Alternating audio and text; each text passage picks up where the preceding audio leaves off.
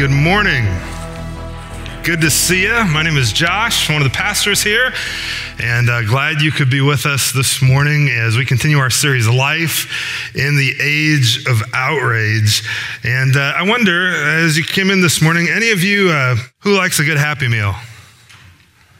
I do, man. I loved these things growing up. And uh, you know, the best thing a part of Happy Meal is what? The toy. Money. They're right. Exactly. It's the toy in the box. When I was a kid, I loved getting Happy Meals. And like father, like son, so does my four year old son, Charlie. He's all about Happy Meals because in a Happy Meal, if you're not familiar, if you've never gotten one, uh, you get, you know, a burger, uh, which I got a toy one here made of wood, but, you know, real one, if I'd have gotten it the other day, it'd probably be about the same consistency right now. We got a burger. We got, uh, or you can get chicken nuggets. You know, Charlie actually likes to get chicken nuggets, and he's all about the sweet and sour sauce.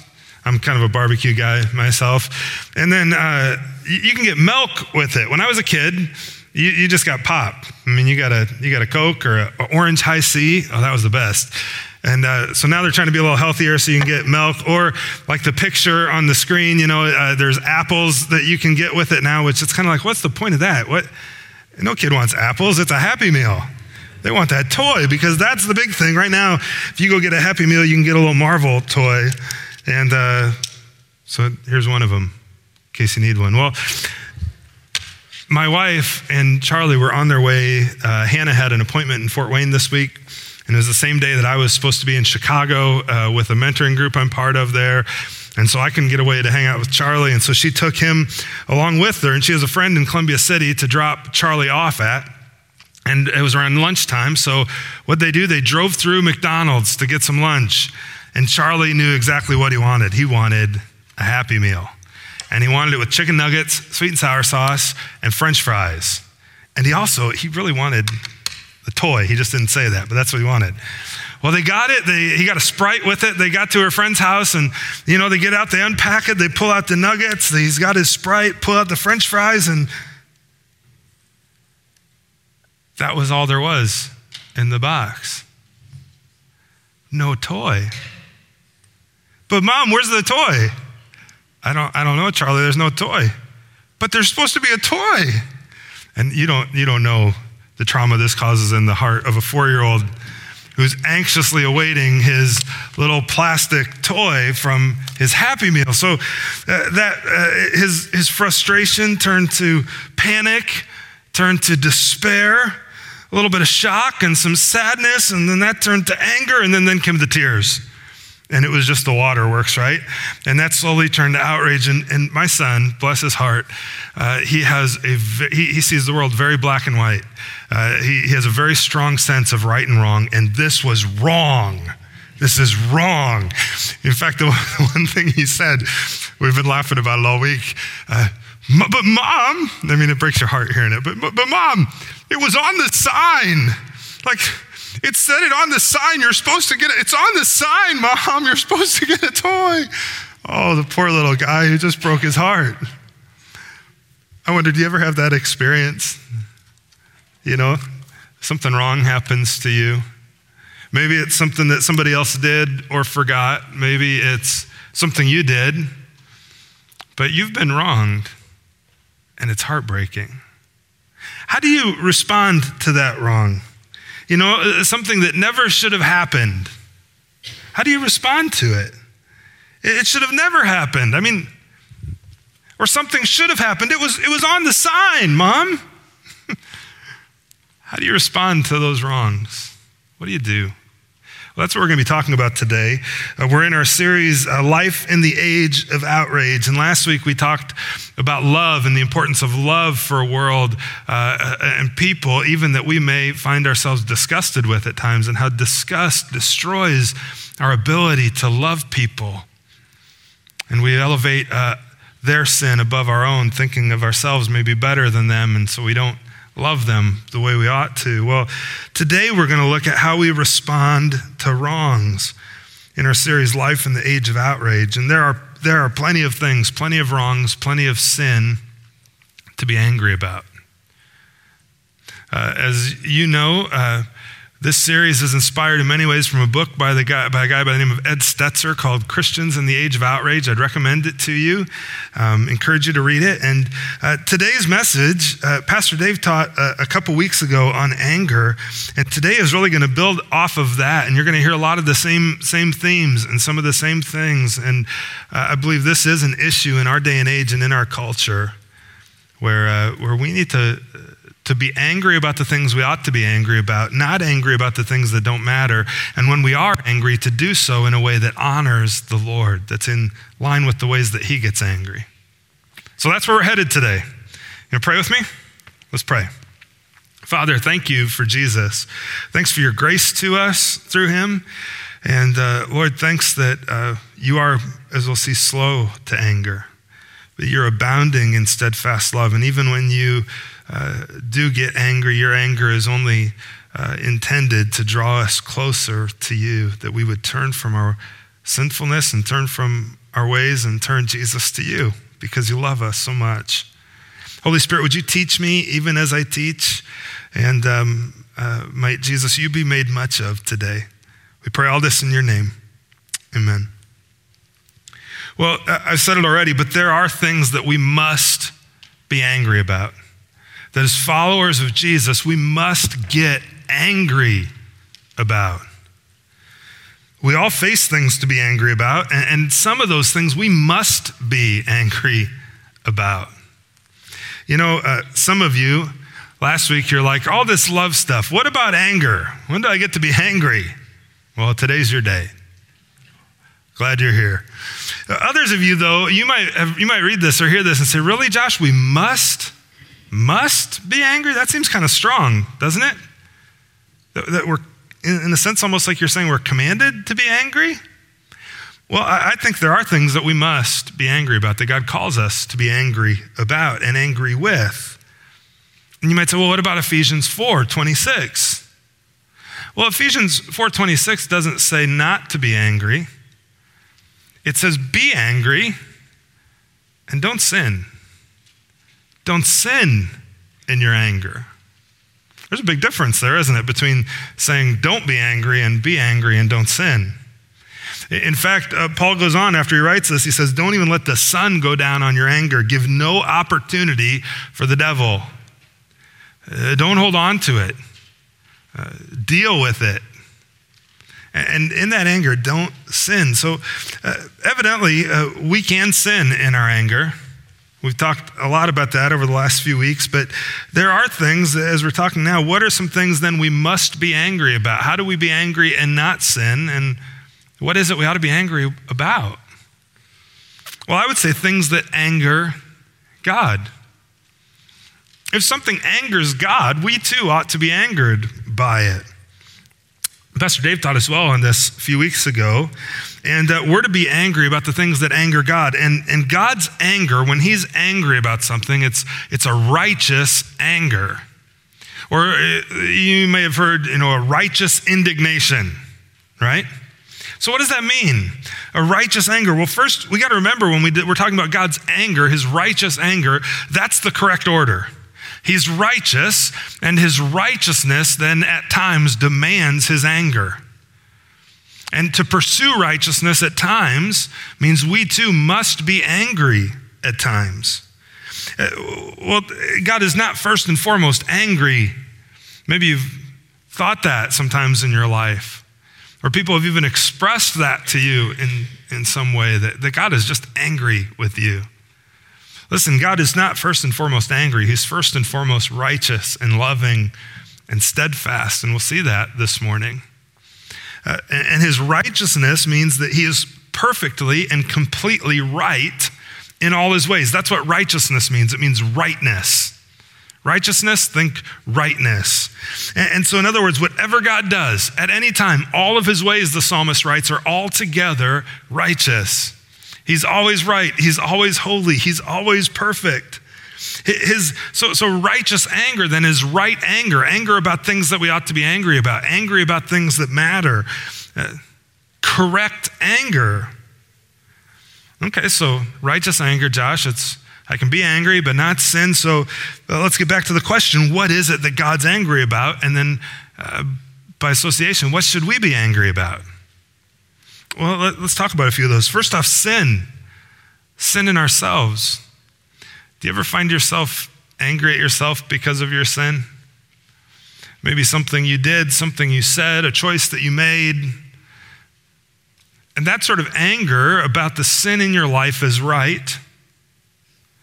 But it's also right at the same time to, uh, to understand God's grace for sin, that He loves you, He forgives you, he, he, he gives you another chance, He welcomes you back with open arms. But that, that anger over sin in our lives, that's a right thing. We ought to be angry about the sin in our lives, right? How about uh, sin in the world or sin in other people? Things that, in other words, things that are, are, are an assault on God's glory, on His rightness. Those are things we ought to be angry about because God gets angry about those things. And we ought to be angry about them as well. Uh, like injustice. We ought to be angry about injustice. We, we read from Micah 6 8 earlier. What does the Lord require of you? To do what? Justice. So when there's injustice, what am I supposed to do? Justice. And, but at the same time, to love mercy and to love kindness and to walk humbly with God, recognizing he, He's the judge, not me. but, but we should be angry about injustice. Uh, the writer of Proverbs says in uh, Proverbs 8:13, "The fear of the Lord is the hatred of evil. Pride and arrogance and the way of evil and perverted speech I hate." Uh, Pastor Dave referenced this a couple weeks ago. There are six things that the Lord hates seven that are an abomination to him, things he gets angry about haughty eyes, a lying tongue, hands that shed innocent blood, a heart that devises wicked plans, feet that make haste to run to evil, a false witness who breathes out lies, one who sows discord among brothers. We're to be angry about injustice and about things that, that God is angry about. How about the effects of sin? Do you ever get angry about the effects of sin? How about, how about death? Do you ever get angry about death? Jesus was angry with death. When maybe some of you, you've lost someone close to you, and the right response to that is anger. Jesus, uh, let me tell you the story. Jesus had a couple friends, Mary, Martha, and they were sisters, and they had a brother named Lazarus, and Lazarus became ill. And he eventually gets so ill that uh, he dies. But before he dies, Mary and Martha, they send for Jesus because they don't know what else to do at this point. And so they say, Jesus, you've got to come. Lazarus, our brother, the one you love, he, he's sick. You've got to come see him. And uh, Jesus actually, it's curious, he waits a couple days and then he goes. And then by the time he gets there, Lazarus has been dead for a couple days. It's in John chapter 11. And as he's coming up to the home, Martha runs out to meet him. And Lord, if you had only been here, Lazarus wouldn't have died. And he asks about Mary. Mary comes and Mary runs to him. And uh, Mary, her sister, who uh, by all accounts seems to be maybe a little more tender hearted, Mary's weeping. And uh, the, the mourners, in that day, you would hire people to mourn and wail with you at, at, at a funeral. And, and they come with her out to meet Jesus and they're weeping and they're wailing. And when they come to Jesus, when Jesus saw her weeping, and the Jews who had come with her also weeping, he was deeply moved. Now, uh, I'm not a Greek scholar, but this word in Greek can also mean indignant, that he was angry, that he was greatly troubled. It shows up again in verse 38. And I think it's a good translation to say that he was angry in his spirit, he was greatly troubled. Why was he angry? He was angry because of the effects of sin. And what were some of the effects at this point? Well, Natural death, that's an effect of sin. The weeping and mourning of his friends. Maybe others weeping and wailing and mourning, just putting on a show, may have made him upset and greatly, greatly troubled. I, I don't know. But he was certainly angry about death and about the effects of the fall, the effects of sin. And we should be angry about these things too. Another example of Jesus being angry is angry at uh, an apathetic, hard heart. You know, we ought, we ought to be angry when, uh, when, just with how quickly we can grow cold and numb in our heart towards people. We talked about love last week, but we all, I mean, we could go around and we could all share stories if we're honest. You know, if, if God could put our hearts up on the screen, and including mine, you, you, we'd see all kinds of examples of times where our heart was cold and numb and wasn't loving. Uh, Mark chapter 3, we see this with Jesus getting angry about it. He said, again, he entered the synagogue, and there was a man there with a withered hand.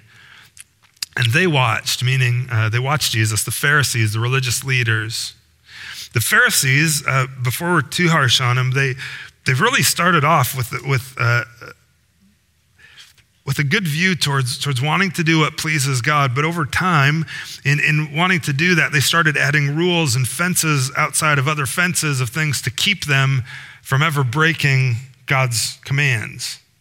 And in doing so, these fences that they set up farther and farther out became more important to them than God's commands themselves. And so one of those was uh, rules they imposed on what was allowable on the Sabbath, which is the day this is happening. As they, so they watched him to see whether he would heal this guy with the withered hand on the Sabbath. Why? Well, they weren't watching just to watch Jesus, they wanted to accuse him. And he said to the man with the withered hand, he said, Come here. And he, he said to them, he said to the Pharisees, uh, Hey, is it lawful on the Sabbath to do good? Is that okay? Or, uh, or to do harm? Which one, which one is okay according to your rules on the Sabbath? To save a life or to kill? Which, which one fits in your rules? You know, which one is it? But they were silent. You get to verse 5. And he looked around at them with anger, grieved at their hardness of heart. I, I think one of the things we can be angry about is, is hardness of our own hearts at times, hardness in the hearts of others. But notice, Jesus' anger isn't like anger in terms of outrage. What accompanies it? What accompanies his righteous anger? A grieved spirit. A good test of whether our anger is truly righteous or not, one true test is is it accompanied with, with a certain sadness? Or is it just accompanied with a desire for revenge and to get what I want? a certain sadness of, of, an affront to God's glory, of to his ways. He said to the man, Stretch out your hand. He stretched it out, and his hand was restored. The Pharisees went out and immediately held counsel with the Herodians against Jesus, trying to figure out how to destroy him, how to kill him. See, there's certain things we must be angry about. We could, we could talk about that all morning if we wanted to, going through Scripture. But you know, there's other times too where our lack of anger actually can contribute to outrage in the world. Like, in other words, when, when we don't do that, there's things we should be angry about. And when we don't, when we're not, it actually can contribute to the outrage in our culture. Sometimes a Christian's uh, lack of anger and the church's lack of anger contributes to outrage in the world. I mean, you know, when, when we're not angry about it, don't speak about certain things. How about like racial injustice? That's something, as followers of Jesus, we ought to be angry about. We ought to be. Are you angry about that? Give you an example, we saw a, a, story from, from Tyler up in Detroit earlier. And uh, Tyler is a great guy. God's doing great things in their church in Detroit. And, uh, but if you didn't notice, Tyler's maybe looks a little different than, than I do. And our churches definitely look a little different from one another. And uh, so let me give you an example here of maybe sometimes where we don't, don't speak into an issue of justice and then we're perceived to be as uncaring. Sometimes this happens among Christians with one another. So let, us say you, we came to our church, somebody came and they said, Hey, are you guys pro life? Do you value life? What would you say? Yeah, absolutely. God values life. That's totally incredibly important. Well, if you would go to, and again, I haven't talked to Tyler about this, but if you would go to a church like his, and I do know many, uh, you would say, hey, are you guys pro life? And I know Tyler's church would say yes. Would, they would say, absolutely, yeah, for sure, 100%. Then if you come back to our church, you know, kind of uh, little, little lighter, paler skin, a little different complexion among us, and you'd say, uh, uh, what is the number one issue of, of justice as it relates to pro life, of injustice? Likely, the, the, one of the main things that would come out is the issue of abortion. Abortion's sin, abortion's wrong. It's, it's taking of an innocent life made in the image and likeness of Almighty God. Uh, it's, it's, it's a wickedness, right? Now, if you've been affected by that, there's forgiveness for that, just like there is anything else. And God loves to forgive and welcome you back, right? But if you would go to, to a different church, more of an inner city church, different ethnic makeup than our church, and you would say, well, okay, you're pro life. What's the number one issue of injustice that you see? Likely, the answer that would come back would not be abortion, but it'd be racial injustice and the need for reconciliation. Now, who's wrong? Who's right? It's very easy then for, for two groups of people who both love the Lord Jesus, who both agree that, that God is a God of life, uh, could think that the other maybe was insensitive because of their lack of concern about an issue as they saw it. And a lack of expression of anger on, on this issue, but only this issue. Both of them relate to the fact that we're made in the image of God, and it's an affront to God's glory when either a life is assaulted in the womb or a life is assaulted just because of the color of their skin or their ethnicity. Both are, are against life as God's designed it. Great spot for an amen. Amen? I mean, they are. And, but, but when we don't speak to those things or we speak to one and, and are silent with another, what can happen is the world can perceive us, or even other Christians can perceive us as uh, being uncaring, and it can contribute to misunderstanding and to outrage. There are certain things we must be angry about and that we must speak truth to. We must, because there are things that God is angry about. Now, Here's the deal, though it always has to happen in the same way that God gets angry. We must get angry about some things, but it must be in the same way that God gets angry.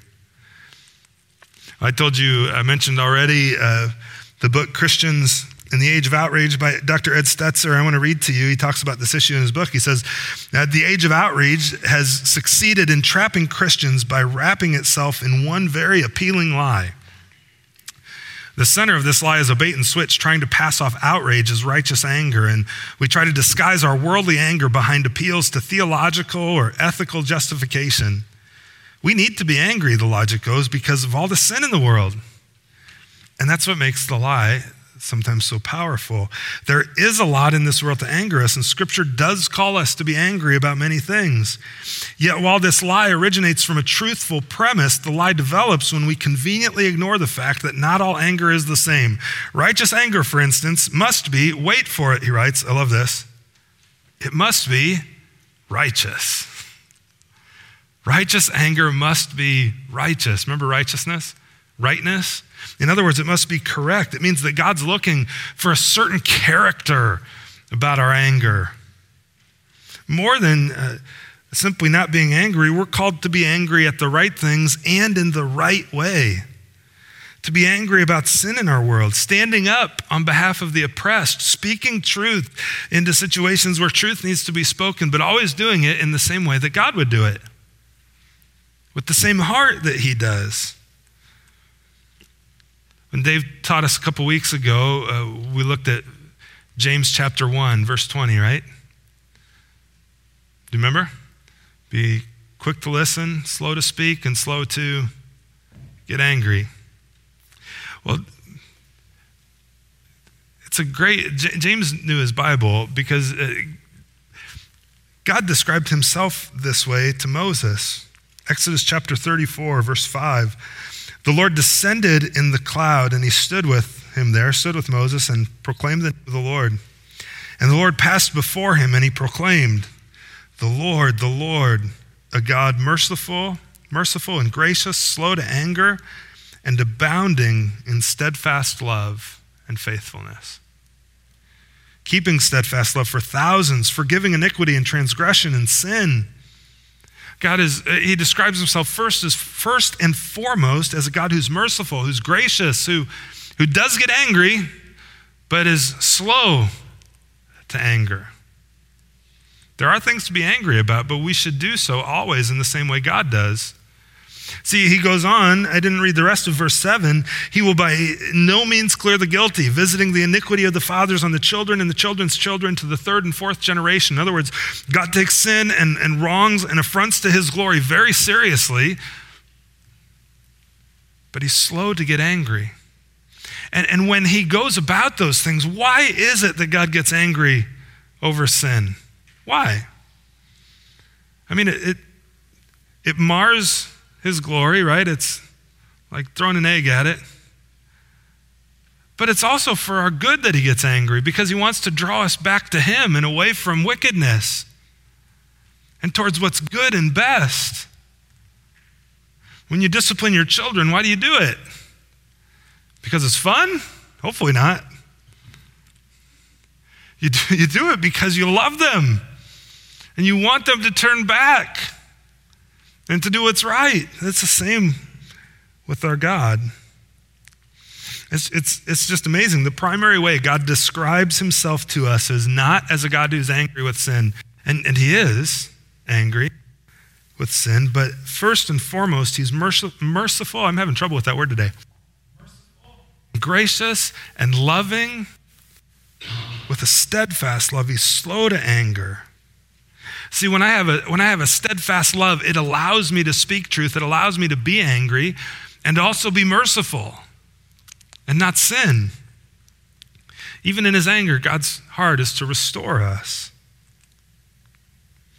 So God gets angry slowly and rightly, and that's how we ought to as well. And you know, let's just compare this right type of anger to be angry rightly with uh, worldly outrage. Uh, I, I've, I've said a few times already righteous anger is usually sparked by an affront or an assault on God's glory, right? When God's glory is assaulted, God gets angry because that's of most value, most worth. But when, when we get angry with a, with a worldly outrage, the anger of man we learned about a couple weeks ago, Usually that's as, uh, in a response to an assault, not on God's glory, but my idols. Usually it's when somebody threatens my idols that I get angry. Outrage is nothing but a cheap imitation of righteous anger. And what we get angry about is a telling diagnosis of what it is that we worship. It's a telling diagnosis of what we worship. You're like, Josh, I don't have any idols. I don't have any little carvings setting up on my nightstand or hanging from my rearview mirror in my car. What are you talking about, idols? Well, I've shared this grid with you before, but let me share it again. You might think of idols in the way to kind of self diagnose in this way. Just use the word idols and map it out as an acronym. Items. What are some things that you idolize, that you find your identity in? Uh, Four year old me would have resonated very much with my four year old son about the item I didn't get, and that was a threat to my idol, and so I too would have been angry. And as a dad, I would have been angry because it's a threat to sometimes my idol of my kid's happiness at times, right? I, I, we're, we're, our hearts are idol factories. Items can be an idol. We don't stay too, here too long. D, duties, things that you do, your activity sometimes can be an idol. You can find your identity in, uh, in what you do. For me, I can find my identity in make, being a pastor or being a leader or whatever that looks like, an, an idol, being a dad, an, an idol. And I can ascribe more worth to that than to Jesus. Now, notice, all of these things are not bad things in and of themselves, are they? They're bad when they become this good thing becomes an ultimate thing. It becomes an idol. And, and when I, my anger reveals what it is I'm making an ultimate thing, what I get angry about. Uh, others can be an idol. Confess to this in the first service, man, I, I struggle being a people pleaser at times. And others can be an idol for me and what they think of me. And L is longings. Longings can be an idol. I, I, long for that thing. I long to be married. I long to have children. I long for fill in the blank. Longings can be an idol. It's a good thing, but it can become an ultimate thing. Sometimes even our suffering can become an idol, and we'll find our identity in what we've done or what's been done to us. And so uh, we make that the ultimate scope through which we see life and not uh, who God made us to be and his forgiveness and, and what he's doing in us. And, and we can make even our suffering be an idol to where we, we always find our identity in relation to that suffering. Well, in case you hadn't heard enough about the election this week, I thought I'd read to you a little bit. Sound good? I thought, you know, you probably were starved for wondering what happened with the election this week. Didn't see any news, nothing. But I want to read to you from a book by the name of Tim Keller. And this book uh, is called Counterfeit Gods. And he comes after uh, the ways that we we worship counterfeit gods and idols, in other words. And specifically, here he writes in one chapter about the signs of political idolatry. Now, this is a little bit of a lengthy quote, but I want to read it because I think it's maybe helpful to us right now, helpful to some of you at least. One of the signs that an object, he writes, is functioning as an idol is that fear becomes one of the chief characteristics of life. When we center our lives on the idol, we become dependent on it. If our counterfeit God is threatened in any way, our response is complete panic. We don't say what a shame or how difficult or how hard this is, but rather we say, This is the end. There's no hope. This may be a reason why so many people now respond to U.S. political trends in such an extreme way. When either party wins an election, a certain percentage of the losing side talks openly about leaving the country. They become agitated and fearful for the future. They've put the kind of hope in their political leaders and policies that once was reserved for God and for the work of the gospel. And when their political leaders are out of power, they experience a death. They believe that if their policies and people are not in power, everything will fall apart. They refuse to admit how much agreement they actually have with the other party and instead focus on the points of disagreement. The points of contention overshadow everything else, and a poisonous environment is created. Another sign of idolatry in our politics is that opponents are not considered simply mistaken, but to be evil. After the last presidential election, my 84 year old mother observed it used to be that whoever was elected as your president, even if he wasn't the one you voted for, he was still your president. But that doesn't seem to be the case any longer. After each election, there's now a significant number of people who see the incoming president lacking moral legitimacy. The increasing political polarization and bitterness we see in U.S. politics today is a sign that we've made political activism into a form of religion. So, how does idolatry produce fear and demonization? Well, uh, Keller goes on to quote a Dutch Canadian philosopher by the name of Al Wolters. and uh, Wolters uh, teaches that in the biblical worldview, the main problem of life is sin, and the main solution is God and His grace in Jesus Christ. And the alternative to this view, this view is to identify something other than sin as the problem and something other than God and Jesus' grace as the solution. And so what happens is that other thing that's not entirely evil, like the other political candidate, becomes entirely evil, and something that's not entirely good, like my political candidate, becomes entirely good when they're not entirely good. And it replaces sin, which is what's really evil, and God's grace, which is what's really needed to fix it. Do you see how that works? And that happens in every area for us as it relates to idolatry. And what we get angry about ultimately reflects what it is, it betrays what we're worshiping. Now, here's the, the thing we are super complex people.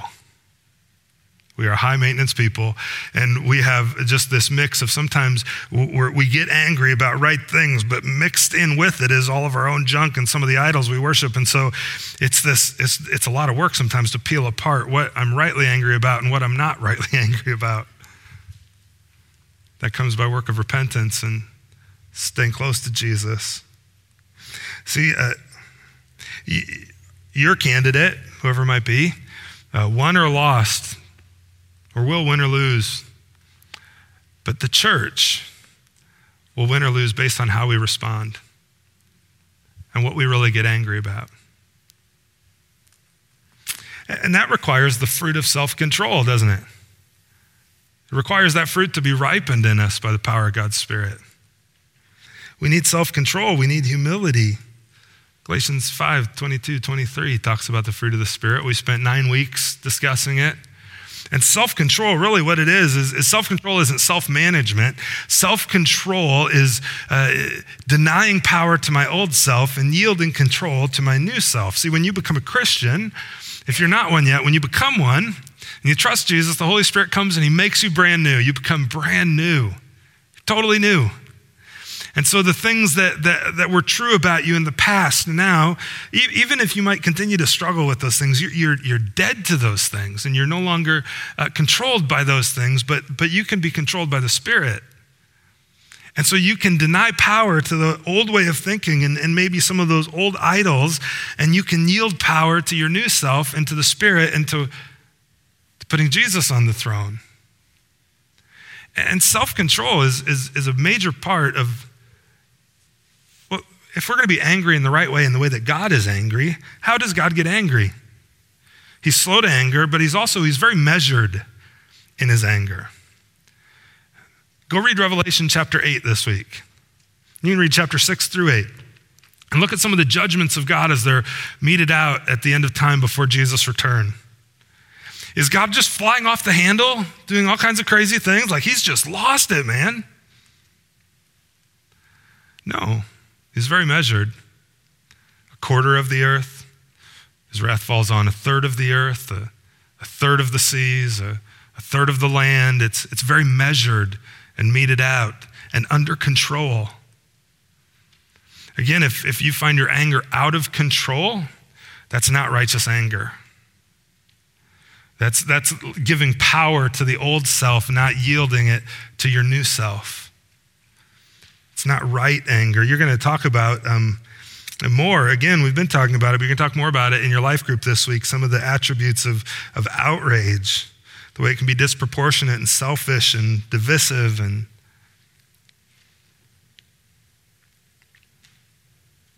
But we're called to be angry in the same way that God gets angry. Uh, sometimes, too, that just means being very patient and we don't have to fix every single wrong that comes our way. You ever, you ever read through Proverbs? Proverbs 26, 4 and 5? Two back to back Proverbs that seem to say the exact opposite thing. One says, uh, Don't answer a fool according to his folly. And the other says, Answer a fool according to his folly. Well, which one is it? Do I engage with them or do I not? Well, it's yielding control to the Spirit to give you wisdom to know that sometimes engaging that foolish controversy is only going to cause more outrage. Sometimes engaging that is going to cause repentance and takes the Spirit's wisdom to know which is which. Well, as we kind of wrap things up here, there are things we must get angry about, but in the same way God gets angry. And here's why because we're sent, friends. If you're a follower of Jesus, you are sent as a representative of His kingdom of his kingdom. Not to guard your own idols, but to guard his glory and to, to give him glory. We're to represent him. Uh, so, so you might want to think, what is it that you're to accomplish then? What has God sent you to do? Colossians 3:17, whatever you do or say, do it as a representative of the Lord Jesus Christ. Uh, sent to love people, to invite them to follow Jesus with you as a representative of his kingdom. You know, uh, sometimes that perfectly placed, really witty, sarcastic comment can feel so good. But but it doesn't build Jesus' kingdom, does it? So we need to think about those things, that we're representatives of Jesus' kingdom. And recognizing he's the ultimate judge. Romans 12 19, behold, never avenge yourselves, but leave it to the wrath of God, for it's written, Vengeance is mine, and I will repay, says the Lord. So, uh, friends, as we head out this week, um, when you find yourself angry, because we all do, sometimes on a daily basis, right? What's, what's your anger saying? What's it pointing to? Is it pointing to being angry about God's glory or angry about your idols? And as Pastor Dave uh, rightly taught us a couple weeks ago, uh, another great diagnostic for you is, is your anger drawing you closer to God and closer to other people? Because that's what God's anger does, right? His desire is to draw us closer to Him. Or is it pushing you away from other people and away from God? Let's pray.